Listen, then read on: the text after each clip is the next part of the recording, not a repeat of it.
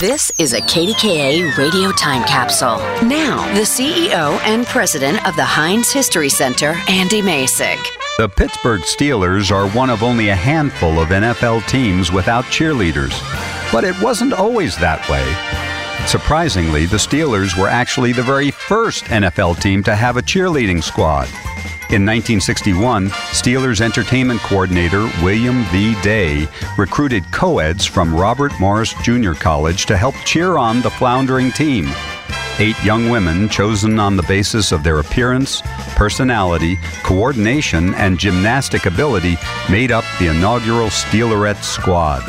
Donning modest, knee length skirts and hard hats, the Steelerettes kept the fans' spirits high by performing energetic cheers and dance routines to live music along the sidelines of Forbes Field and Pitt Stadium.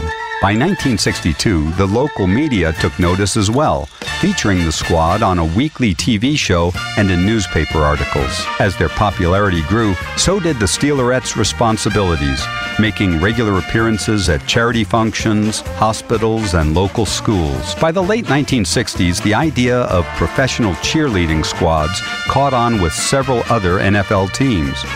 While the Steelerettes projected a wholesome image, the new generation of NFL cheerleaders followed the example of the more flamboyant Dallas Cowboys cheerleaders. With the opening of Three Rivers Stadium in 1970, a decision was made to disband the Steelerettes. When reporters asked Dan Rooney why, he replied, We don't need them. And most Steelers fans agreed. Pittsburgh's about football, not the sideline entertainment.